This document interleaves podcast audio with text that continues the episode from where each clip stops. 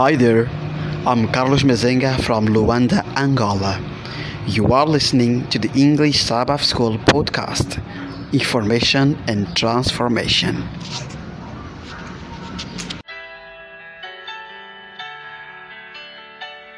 Hi there, dear friends. I'm Mo Sena for the English Sabbath School podcast. Lesson 7. Can you believe it? For Monday, I said Monday, rise and shine. August 7th. Very good, Carmencita. You learned how to say August. Excellent. And today's title, listen, listen. Together as one. In the one. A little confusing? Let us discover what they mean by that. Shall we pray first? Heavenly Father, we are so grateful for the many blessings you've given us. We thank you for the weekend, for the opportunity to get together with brothers and sisters in Christ learning a little bit more about humility, gentleness, and patience. Oh, Father, we are so far away from the character of Jesus, but draw us closer to you. We thank you and praise you in Jesus' name. Amen and amen. The lesson starts with a question. What seven ones does Paul cite in support of his theme of the unity of the church? What point is he seeking to make with this list? So, do you understand the question, my friends? Paul now makes a list with seven items, and each item is one. One, one, one. One what? So let us see. What are they? Make a list. That's what studying the Bible is about. Get a piece of paper, get a pen, a pencil, whatever, and write down your list. It's Ephesians 4. Come on, move it. Ephesians chapter 4, verses 4 through 6. I'm going to be reading from the NIV, the New International Version.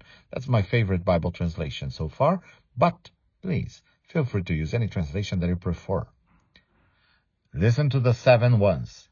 There is one body, one spirit, just as you were called to one hope when you were called, one Lord, one faith, one baptism, one God and Father of all, who is over all and through all and in all. Yes, amen and amen for that. Honestly, I counted eight because they consider one God and Father as one, but I consider one God and one Father. But anyway, how many did you count? Seven or eight? Let me know, okay? But no matter the items here, he is, what point is he seeking to make in this list? So why did Paul write down this list? What, what point? What is his objective? Think about it. The lesson explains. Paul's list of seven once has a poetic feel to it and may echo a hymn of affirmation used in Ephesus, which we don't know. The list begins with by mentioning two ones together. There is one body, referring to the church of, as the body of Christ, and one spirit. The third one is the one hope of your calling. The list then offers three more elements. One Lord, a reference to Christ. One faith, meaning the content of what Christians believe, and one baptism. Before concluding with an extended description of God as one God and Father of all, who is over all and through all and in all. Is Paul communicating through this poetic description of God the Father? By virtue of his being Father of all, God is the Creator. The rest of the sentence describes how, once the world is created, God relates to all things, to everything that He made.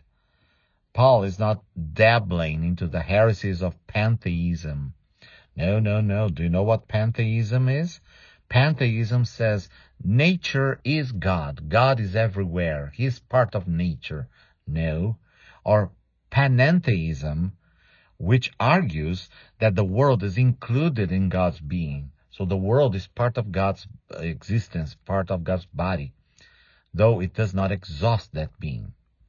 He is rather proclaiming that transcendence, who is over all, active rule, who is through all, and immanence. God is in all of God. Amen. Note carefully two ideas about the unity of the church. First, unity is a spiritual fact rooted in these seven ones, a reality to be celebrated. Second, this unity requires our zeal to nurture and grow it. There will often be cause to weep at our failings in actualizing this unity.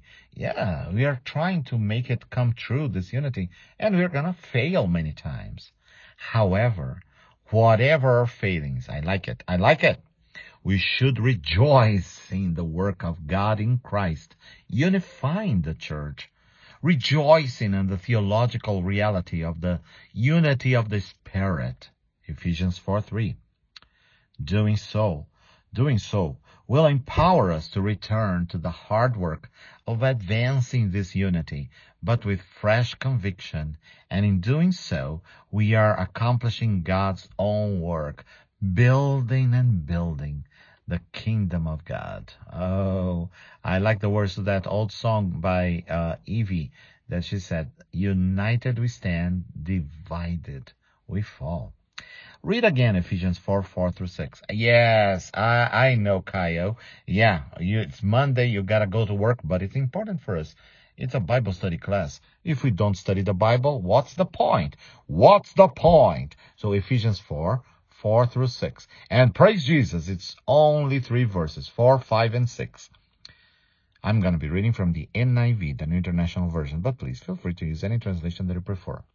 There is one body and one spirit, just as you were called to one hope when you were called, one Lord, one faith, one baptism, one God and Father of all, who is over all and through all and in all.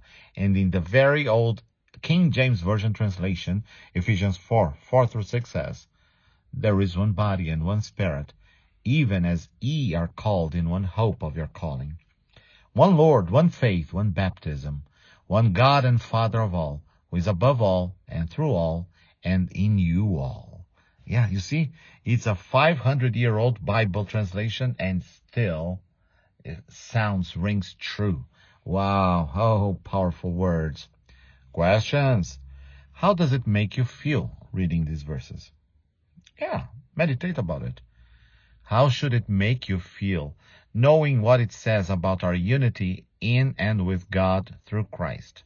Yeah, the first part of the question was not necessary, but the the editor is very wordy man. He's a wordsmith. But anyway, so how should it make you feel knowing uh, what it says about our unity in and with God through Christ? Fantastic question. Together as one in the one. Now, do you understand the title for today? Yeah, play with words. That's right. My friends, I am Mo Sena, Moacir Sena, and thank you once again for listening to our podcast. For more information, please contact us on Facebook, Believes UNESP. Tell your friends about our podcast. It is available on any podcast platform and uh, Spotify, Google Play, Apple Podcasts. It doesn't matter. Use your iPhone, Samsung, whatever. You're gonna find our podcast. And join our groups on WhatsApp and Telegram.